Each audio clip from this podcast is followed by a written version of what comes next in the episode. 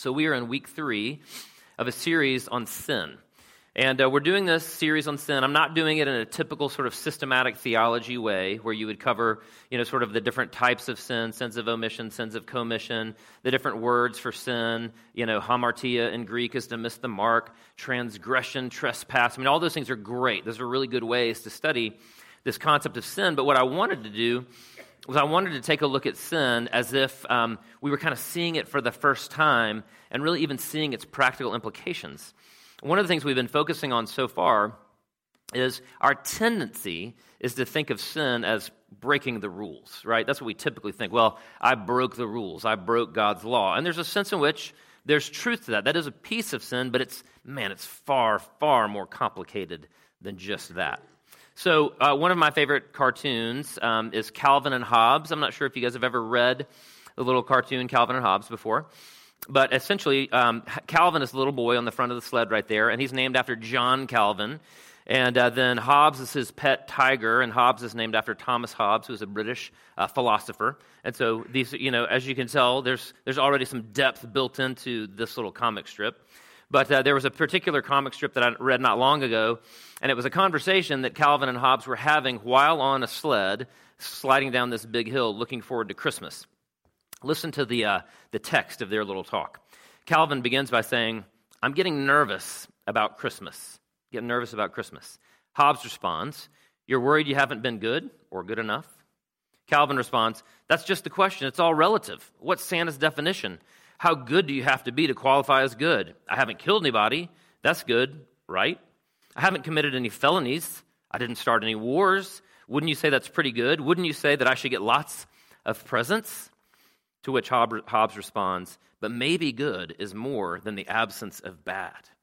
Calvin says, That's what worries me, right? So, again, the reason why I use that little discussion is because defining tr- sin just can be really tricky. It's way more complicated than just breaking the rules. I mean, again, on the one hand, it is. In fact, the Westminster Confession says this from the Shorter Catechism sin is any want of conformity unto or transgression of the law of God. So sin is any want of conformity unto or transgression of the law of God. In other words, it's both an omission, but it's also a commission, right? But as we've seen again, it's just more than that. A couple weeks ago, we looked at sin, and we said that sin is a powerful and subtle predator that isolates us and then destroys us. So sin is a powerful and subtle predator that isolates us and then destroys us. And then last week we talked about the fact that sin enslaves our will, our mind, and our desire, and that that slavery then threatens to destroy us and the ones that we love. So sin ultimately results in slavery and hurts us and the ones we love. And today we're going to be looking at this concept, this idea that sin is actually relational. Let's take a moment and let's pray. Father, I pray again that you would be here this morning, that we would um, open our hearts and our minds up to you. I pray, Father, that we would um, not think about other people and how it is that you might um, speak to them today, but I pray that we would open ourselves up to you and that we might ask how you might speak to us today. And Father, again, I would just ask that you would help us um, to encounter you, the living God. I pray all these things in the name of your Son, Jesus Christ. Amen. So, any of you who've been around Seven Hills Fellowship for a little while now, have probably probably heard me refer to the situation uh, where my grandfather was unfaithful to my grandmother. Of course, this was back in you know probably the early '60s. What was uh, remarkable about this is it was in uh, Mississippi. My grandfather was a Southern Baptist pastor, and so my mom was seven, and her little brother, her big brother, was nine when my grandfather um, actually began uh, an affair with a woman in the church. Again, this sounds like you know something that could be turned into a movie. And uh, again, it was really dramatic and really sad. Uh, my grandfather and my grandmother ended up moving out of Mississippi back to Pensacola, Florida. But he continued an affair with this woman that he had met while in Mississippi. And then one day, he just didn't come home, and he ran off, uh, left my grandmother, and went to start a new life with this woman that he had met back in Mississippi, leaving my grandmother alone and leaving my mom as a seven year old and uh, her big brother as a nine year old, right? And so you can just imagine, again, how painful and how difficult that would be today in 2018. But just think about this, you know, 60 years ago, how this would have played out in southern Mississippi in a Baptist church context. And one of the things that I've realized after living in sort of the, the ripples and the wake of this sin um, for my 46 years of life is I've realized that his sin wasn't just breaking the rules, but it was very, very personal, right? I mean, it, it, it, literally just almost ruined my grandmother's life. She died a couple of years ago in poverty, right? And so his new wife, he, was, he became an engineer after um, leaving the ministry, but his you know, new wife retired in relative financial comfort, right? Her life was kind of good. My grandmother, on the other hand, had to be taken care of by my mom and my dad for 20 years. They you know, paid for her needs and expenses and took care of her when she was in a home. For really the last 15 years of her life, she had vascular dementia. My mom and dad would go over to the home uh, twice a day. They'd go over in the morning and then they'd go over in the evening. And they did that every day for years and years and years. There was a tremendous cost upon my mom and my dad. There was a tremendous cost upon my grandmother, right? What's interesting is when my grandfather um, left, not only did it cost my grandmother um, in a thousand different ways and cost my mom and my, my, uh, her, her brother, but even his family stepped in to take care of my mom and her big brother uh, when my grandmother was working. And so it, it, it cost them. And um, it's, it's just, I can't even begin to go into all of the ways in which his sin impacted uh, my mom, my family, again, it wasn't just breaking the rules, it was vastly, vastly personal. In fact, I remember when I was 22, I was graduating from Covenant College, and I had decided to go to Covenant Seminary where I was going to become a pastor. And a buddy of mine and I went down to Pensacola, Florida um, to hang out at the beach and stay with my grandmother. And while there, I told my grandmother, I remember sort of where I was sitting and where I was talking to her, and I said, uh, you know, grand, grand, I said, I've, I've decided that I'm going to go into the ministry. I'm going to seminary next year. And I thought, you know, here's this Southern Baptist lady who loved to sing hymns um, and all, you know, was just this hyper spiritual person. And as soon as I told her that, she just broke down in tears. And I remember as a 22 year old kind of being, not knowing what to do with that. Like, I don't know what's happening here. But I think what was going on with her, is she was reliving the pain of, you know, sort of that decision that her husband had made. And, and I think she probably was thinking about the fear of what would happen to me if I went into ministry and all those things. Again, I can't even begin to tell you the degree to which my grandfather's infidelity wasn't breaking the rules, but it was severely personal. And the effects of his sin are still felt in our family over 60 years today. I mean, just, just tragic. Sin is way more than breaking the rules. It's deeply, deeply relational. It hurts God and it hurts others. Now, what's interesting is that Jesus tells a story in Luke chapter 15. David already referred to it this morning. It's called the story, we typically call it the story of the prodigal son, but it can be talked about as the prodigal God. It can be talked about as the, the two sons, however you want to refer to it. But it's in Luke chapter 15, and it conveys any number of different things about the gospel. But one of the primary things that this story that Jesus tells, one of the primary things that it conveys is this truth that sin isn't breaking the rules, but it's deeply relational. So let's jump in. We're going to start at verse 11. And before I start reading verse 11, uh, know this in the audience are uh, sinners and tax collectors who are actually coming to Jesus. They are able to see their sin and they're repenting over their sin.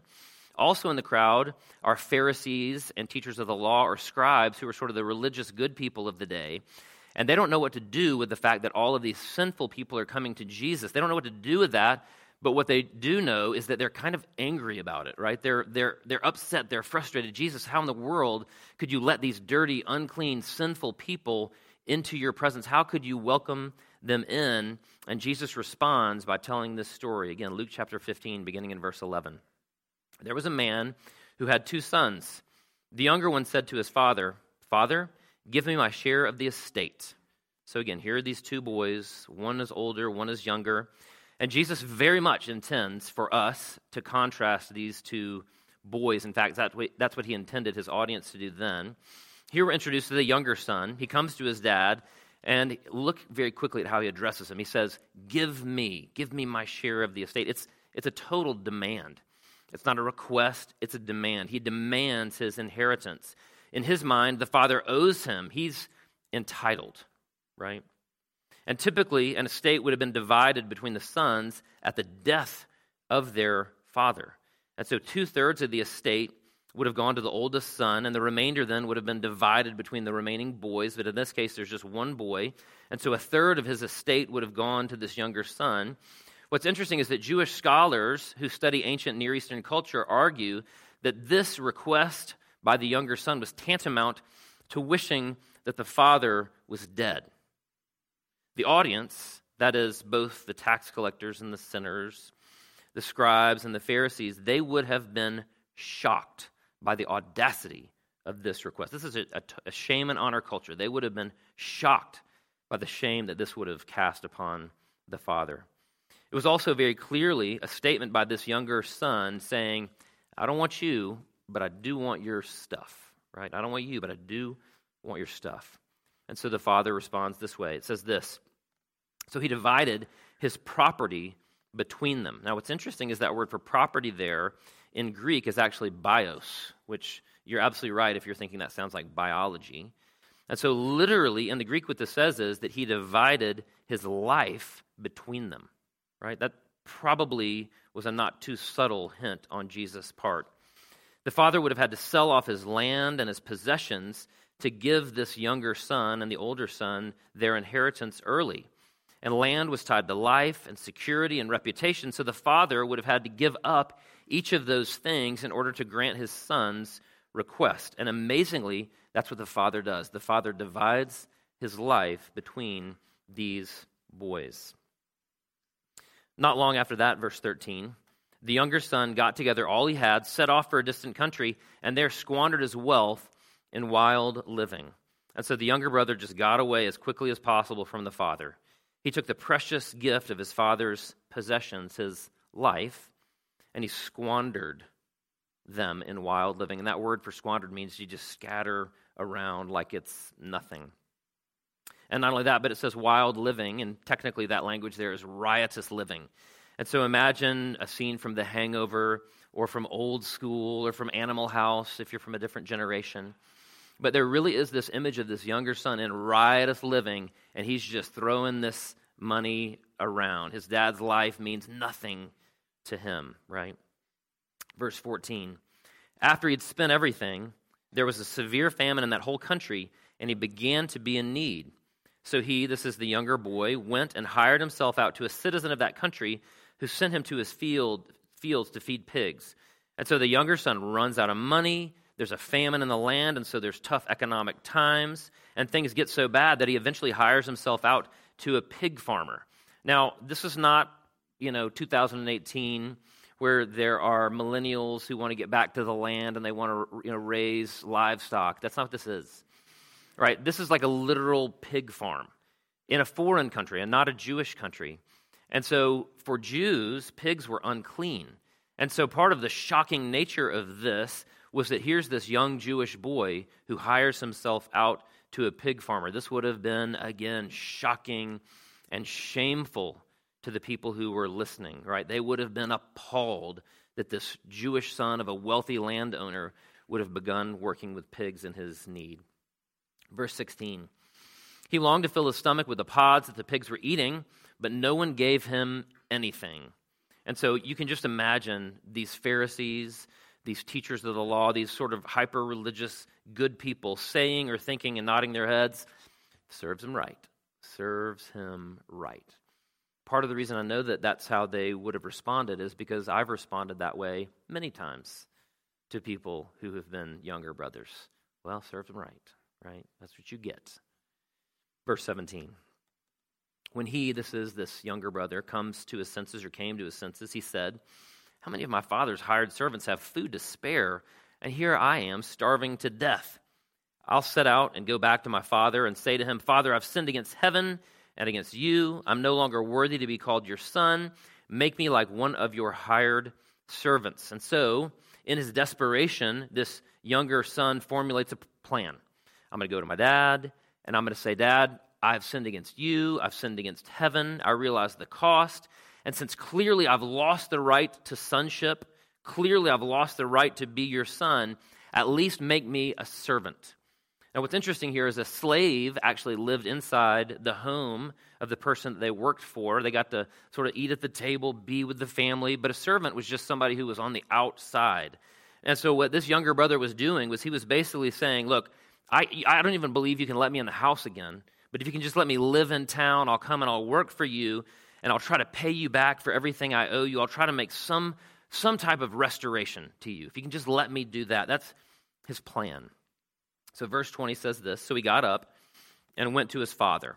And again, you can just imagine the, the crowd there listening to Jesus, the sinners, the tax collectors, the Pharisees, the scribes, teachers of the law. You can just imagine, particularly the scribes and the Pharisees, and you can just imagine them going, Ah, he's miserable.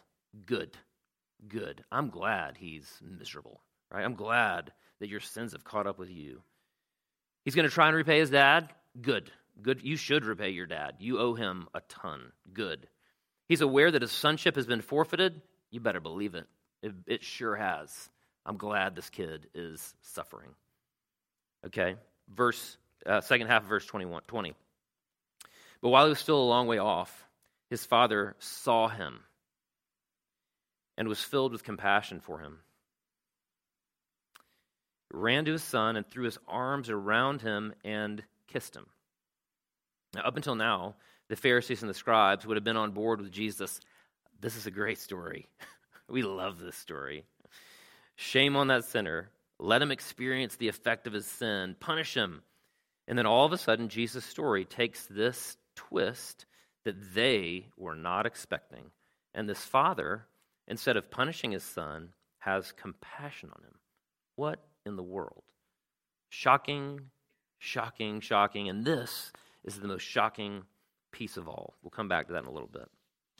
Verse 21 The son said to him, ready for his speech, Father, I've sinned against heaven and against you. I'm no longer worthy to be called your son. But the father said to his servants, Quick, bring the best robe and put it on him.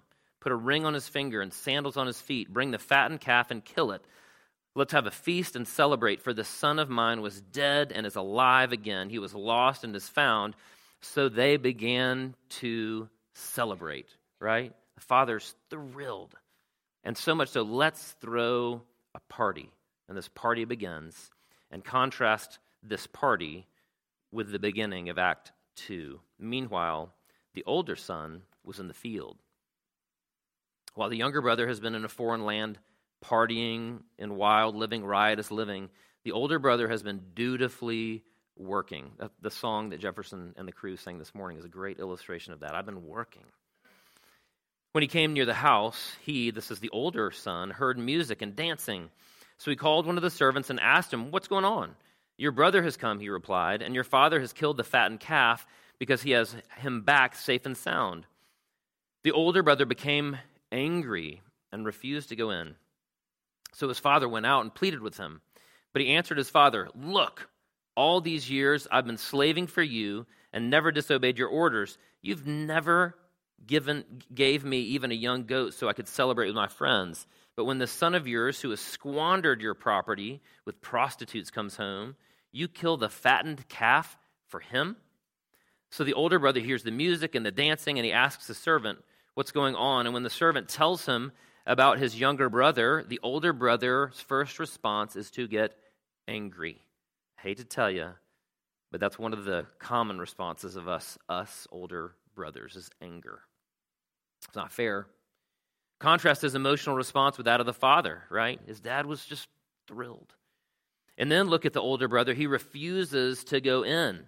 Now, what's interesting, again, scholars, ancient Near Eastern scholars, have argued that by refusing to go into this party, he would have brought shame on his father. He would have publicly disobeyed his father. This would have been a massive social and personal offense. And the listeners listening to this story, they would have felt the impact of that as much as they would have felt the impact of the younger brother saying, I want my stuff right now. What the older brother was doing was humiliating and offensive, particularly to the father. However, rather than punishing the older brother, the father goes out to him and begs him, pleads with him to come in to the celebration. Come in. Listen to how this older son responds to his father. Look. He doesn't call him father, he doesn't call him dad. He just says, Look. He speaks disrespectfully to his father. All these years, I've been slaving for you. I haven't been serving you out of joy, haven't been serving you because I love you. I've been slaving for you. He reveals that his relationship with his father has been like slavery. I've obeyed you. You owe me. I'm entitled. And you never celebrated me. You never gave me a goat, much less a fattened calf. That would have been just an exorbitant uh, thing to celebrate with. And he doesn't call the younger son his brother, but instead calls him this son of yours. And in other words, all the way through this older brother's discourse, what you can see is that he is angry with his father, and he's angry with the brother. He's even disowned his uh, brother. So the question is what does this passage have to teach us about sin and even what it is that we should do in light of that? Well, I've already made this point about eight times. I'm going to say it again. Is that one of the things we very quickly see in this passage is that sin is, is not breaking the rules, it's personal, it's relational. Sin always hurts other people, and it always hurts the heart of God. So, what do you do? Number one, I want to invite you, ask you, uh, request that you look at your sin this morning, right? The tendency is to hear a sermon like this and to be like, oh, I'm so glad my husband's here. you know, I'm so glad my kids are here because boy, do they need to hear this. And I want to invite you to not focus on your wife's sin or your husband's sin or your children's sin or somebody else's sin. I want you to look at your own sin. And there's two way to, ways to look at your sin this morning. The first audience that Jesus was speaking to and that I'm speaking to this morning are the younger brother sinners, right? And younger brother sins are obvious sex outside the bounds of marriage, drunkenness, lying, stealing. The list goes on and on and on. What may be less obvious to some people, however, is how they actually hurt God and how they hurt other people as well. Now, originally in the sermon this morning, I was going to use the book The Giving Tree. If you guys are familiar with The Giving Tree by Shel Silverstein, I do recommend it. It is a great illustration of how the sin of this young boy impacts uh, this loving tree that he's in relationship with, and that's a little more theoretical. And so I decided to actually use a real experience from my real life. I don't know how many years ago now, maybe four years ago now. Um, our car, my car, the Camry, was sitting in uh, the driveway of our uh, of our house, and I went out one morning and I realized that like it was just trashed, and I was like, "What in the world has happened here?" Someone had broken into my car and stolen my wallet, which I shouldn't have left in my car, and stolen a charger and some other things. No big deal, but there was this real sense of violation that occurred because here I am sort of walking out to my car early in the morning and sort of my, you know, safe place has been violated. And I thought, well, probably just some kid in the neighborhood, whatever. A few weeks later, went out to my car again. Somebody had broken into my car again. Same thing. Change tray had been sort of upended, and some other things had been taken. And at that point in time, I started to, you know, then go, oh crud, this is kind of a pattern. Like this is this is making me nervous. And at the time, you know, our kids would get off to early to school early in the morning. Um, Krista would get up early in the morning at this time to go work out, and so, you know, it was starting to make me feel unsafe, not just for me, but unsafe for my family, right? And so then again, a few weeks later, same thing went out, the car had been broken into again, and I thought, this is nerve wracking. Because what if they get a little more daring and instead of breaking into the car, they decide to break into our home?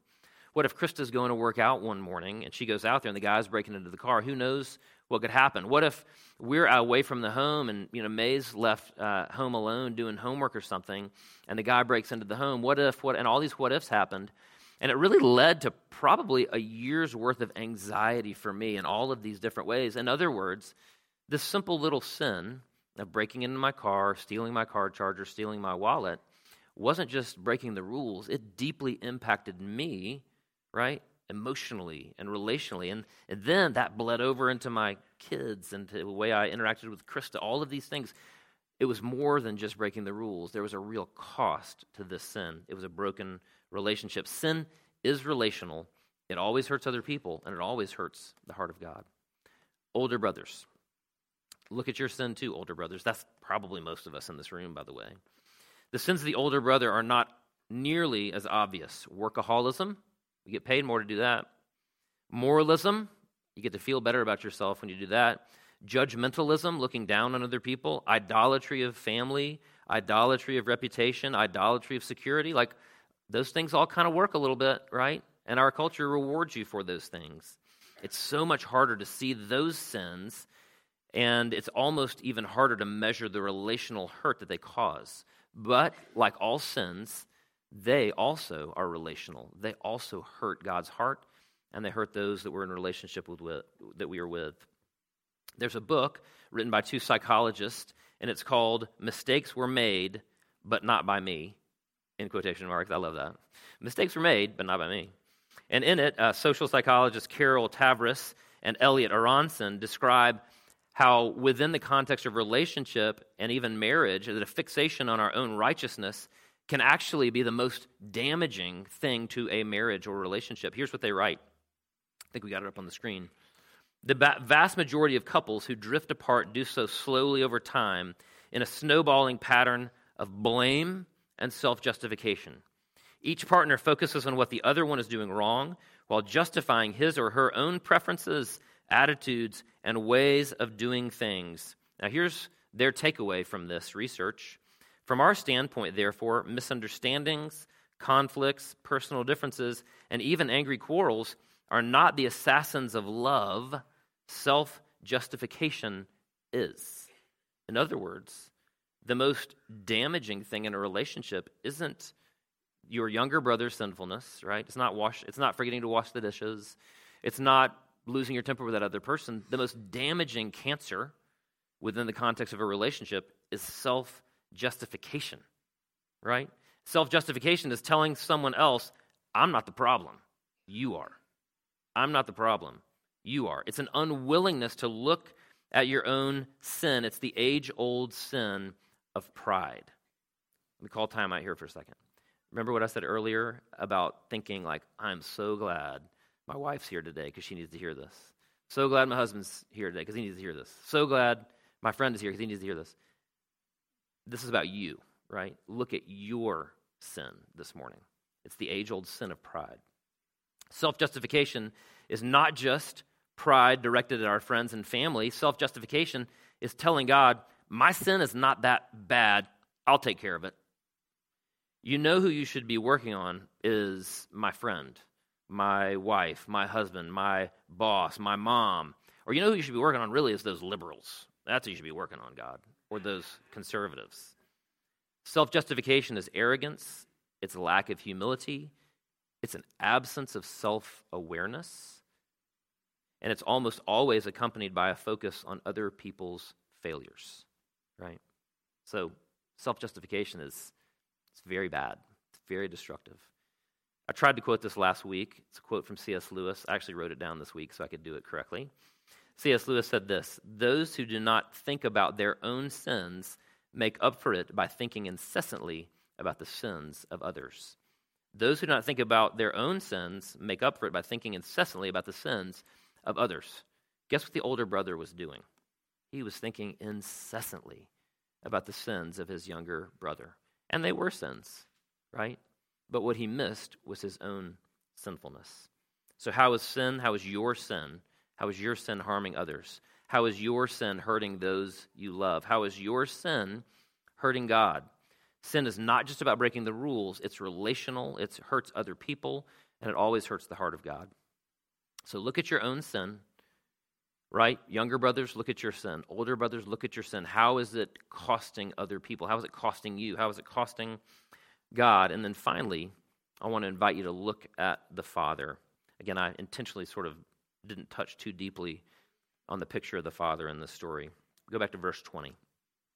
So again, the younger brother has been off living in wild living, starving, runs out of money. He decides to come home and realizes that he has he thinks he has no no shot at sonship.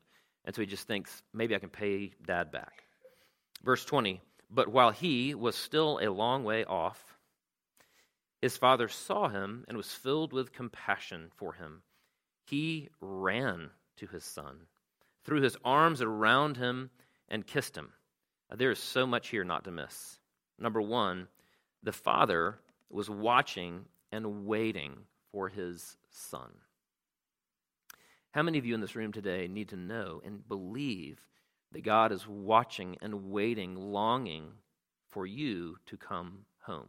Right? Not so he can drop the hammer on you, but because he longs to be in relationship with you, his daughter, his son. Number two, when the father sees his son's filthy rags, he was filled with compassion. Now, just a reminder compassion is entering into someone else's pain so much so that it becomes your own. Compassion is entering into someone else's pain so much so that it becomes your own. What if you were able to see today that God looks at you, runs to you, he longs to be with you, and he has compassion because he knows that you're just made of dust, so the Psalms tell us.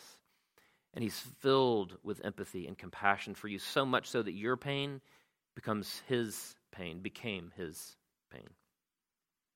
In an ancient Near Eastern shame and honor culture, little kids run, children run, women run, but patriarchs do not run, right? Patriarchs did not run. That would have required lifting up your robes, right? And that would have been shameful. And yet, here is this father who lifts up his robes and runs to his lost son. It says he literally fell upon his son, it fell upon his neck. He gives him this huge hug. When Levi was about three years old, we were up at the reservoir at Barry hiking, and he got lost. It was actually my fault that he got lost, but he got lost. And so I had to run around the lake looking for him, and he was, so he was technically missing from us for about 15 minutes. And when I finally saw him, man, I ran to him and I picked him up and gave him a big crushing hug to let him know how thankful I was that he was safe, right? Because I'm a dad.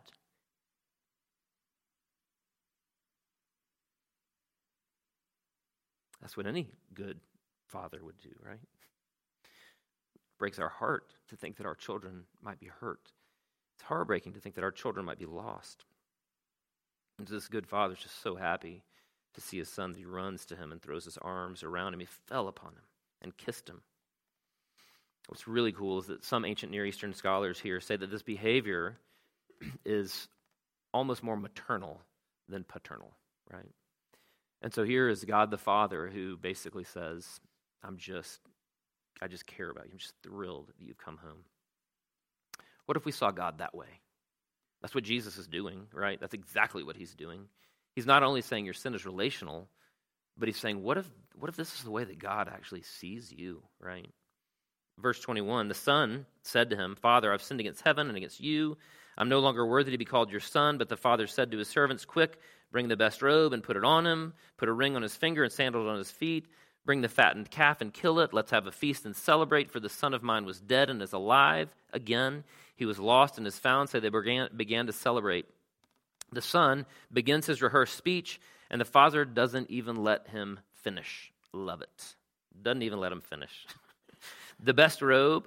The father looks and sees his filthy son covered in mud and pig slop, wearing what once had been clothing, but now were nothing more than rags. And he says, Bring my best robe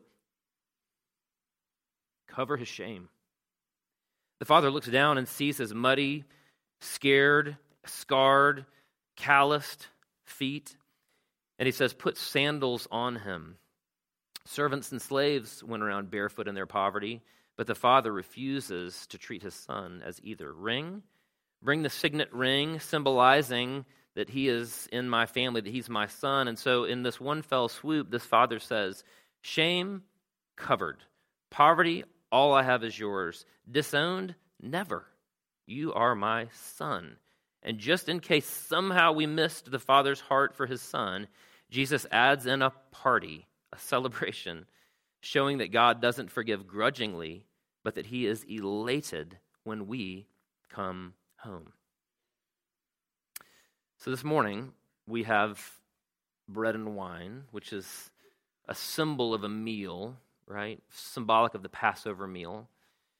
But part of what this meal says to us is that God is a father who loved us enough to send his son to die on the cross that his body might be broken, his blood might be spilled, as the Passover lamb's blood was spilled. But the declaration of this meal is that for younger brothers who come home, that God willingly forgives you. He longs to forgive you. In this meal, he longs to run to you and to throw his arms around you. That is a powerful message today. Right? Your sin is it's not a barrier to God at all. Right? Not at all. He can forgive you in a heartbeat. All you have to do is come to him. But it's not just for the younger brother, it's for the older brother too, right? It's for the older brother who's been judgmental. It's for the older brother who's only looked at other people. It's the older brother who's tried to justify himself through his good deeds.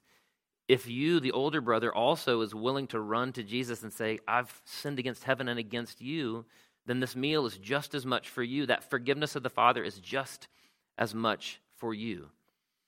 But it's only for those people who have come to that point of recognizing their older brother's sin or their younger brother's sin and looking to Jesus for their only source of forgiveness. And so that's the one qualification for this meal is that it's only for those people who have repented and trust in Jesus. And so if you're not there today, I would ask you simply sit back and watch the people of God, the, the children of God, the sons and daughters of God, as we receive this forgiveness that is offered to us in this meal.